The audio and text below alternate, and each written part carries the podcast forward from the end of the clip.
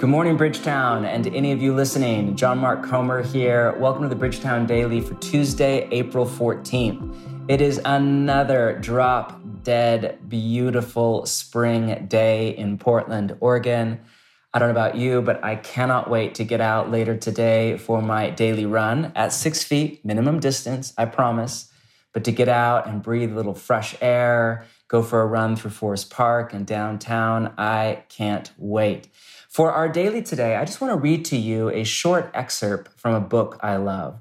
I recently read The Vanishing of the American Adult by Ben Sasse, and in it he has a chapter on the idea of a family canon. And his basic idea is, you know, take as a family or as a couple, or just for your own life, take 50 or 60 books that are the most important books in your kind of spiritual formation, your political philosophy, your life value system, and compile a canon of books that you come back to and read and reread over a lifetime as a family to really give shape to the ethos of your kind of family line. So, we recently started to compile our family canon, and one of the first books to go in was a favorite of mine, a favorite of my lovely wife T's. It's called Screwtape Letters. I'm reading it right now. It's by C.S. Lewis. I'm reading it right now with my 14 year old son. Each chapter is just about three pages long. And so most nights before bed, we plop down on the couch and we read a chapter from Screwtape Letters. And he's loving it as well. And it's just brilliant. If you're familiar with the work, 1941, written right in the middle of World War II from England by C.S. Lewis. And prior to that, fun aside, C.S. Lewis was basically a professor, I think, of medieval literature who was not known outside of the academic world, but it was the writing of Screwtape Letters and then a series of radio broadcasts for the BBC that later became his most famous book, Mere Christianity, that really put him on the, ma- on the map and turned him into the kind of Christian public intellectual that we know him as.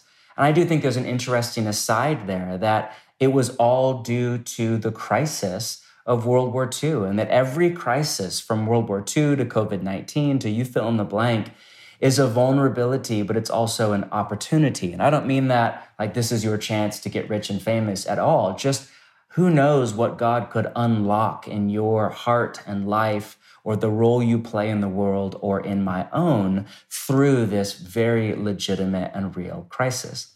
That said, Screwtape Letters is a work of satire. So it's funny and it's smart, and in the language of my British friends, it's just a little bit cheeky. It's written from the perspective of a senior demon named Screwtape to a junior demon in training named Wormwood, and it's all about how to tempt a figure that's a brand new follower of Jesus. And one of my favorite chapters is chapter 15. It's so good, I put a very long quote from it in the epilogue to my last book on Hurry because it's all about living in the now. Let me just read to you from chapter 15. The humans live in time, but our enemy destines them to eternity. Now remember, this is written from the perspective of evil. So the enemy here is Jesus. He destines them, you and I, to eternity. He, therefore, I believe, wants them to attend chiefly to two things. Number one, to eternity itself, and to that point, number two, of time, which they call the present. And he has it in a capital P. For the present is the point at which time touches eternity. How good is that? Abraham Joshua Heschel, in his book on Sabbath, just a few years later, said something very similar. The present is the point at which time touches eternity of the present moment and of it only, humans have an experience analogous to the experience which our enemy has of reality as a whole. In it alone, in the present moment alone, freedom and actuality are offered them. We would say acceptance.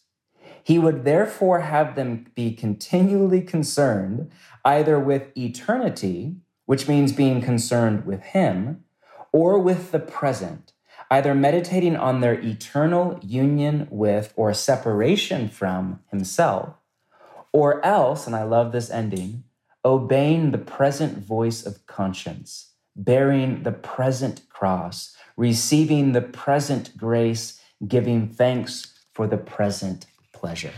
In the demon's mind, or really in C.S. Lewis' mind, Jesus would have our mind, the inner attention of our heart, set either on the present moment, whatever is in it, good or bad, or eternity with Jesus. Now, I don't know about you, but my mind is often set on neither the present moment or eternity. Most of the time, my mind is occupied either by the past, and I ruminate and replay in my mind's eye or imagination or memory um, a mistake I made or wrong done against me or a humiliating kind of moment or something I'm sad about or upset or something that I grieve or a, a loss in my life or the future and all of the unknown, as we said yesterday. And I import into the gigantic question mark that is the future all sorts of feelings like angst and anxiety and fear and rumination in my mind's eye and catastrophizing. Jesus would have our mind, and I think Lewis is onto something here, either set on eternity, which is a way of saying set on life forever with God. The whole point of eternity is not just that we don't die, but that we live with Jesus and under his rule, or put another way, in the kingdom. Or Jesus would have us set our mind and our attention and our heart on the present. Whatever we are doing or feeling or experiencing right here, right now, not tomorrow, today, not in an hour, right now, not next minute, this moment, here and now. Whether the here and now is something good, as it is a lot of the time, to give thanks for or celebrate or turn our attention to and just kind of rejoice in our, the, the wealth or the richness is a better word of our life before God, or whether the present moment is one of pain and we're sick right now and our body is not well with a disease or we're out of work or we're in the middle of like our business going belly up or somebody we love is not well. Still, it is better to press into the emotion and the experience of that moment, not to run away from it or deny it or distract our soul from it, but to meet Jesus in it, to let the emotions pass through our body, to realize emotions are just that emotions, and we meet the invitations of Jesus in each one. That is the invitation to all of us on this beautiful spring day whether everything is going pretty well for you in the shutdown or whether things are the most trying they have ever been. Either way, what would it look like for you to set your moment either on eternity with Jesus or on the now, or what C.S. Lewis in another place called the eternal now? So let's just take a moment and do that. I invite you just to Stop whatever you're doing if you're up for it and take a seat and place your feet on the ground. Take a few deep breaths.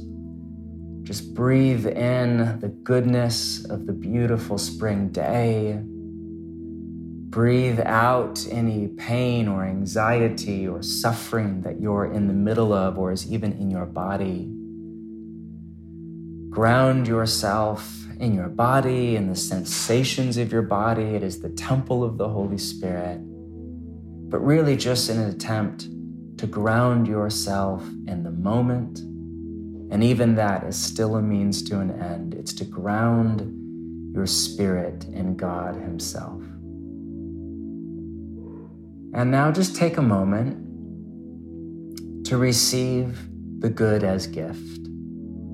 Just take stock. It can be really simple. It can be there's clothes on my back, or I'm still breathing, or I'm not hungry right now. Just take stock of the grace in your life and just take a moment right now in the quiet, give thanks.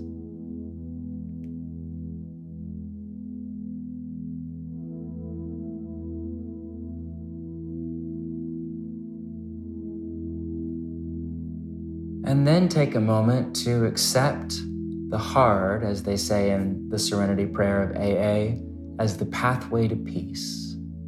Whatever's hard in your life right now, you're out of work, somebody you love is sick, you're sick, You're uncertain about the future, you're scared, you're lonely, all of the above, none of the above, just whatever is hard. Draw that to mind and accept it for what it is a pathway to peace, to acceptance that you're okay, even if things aren't okay, because you're living in the kingdom of God with Jesus. And now just breathe in one last time.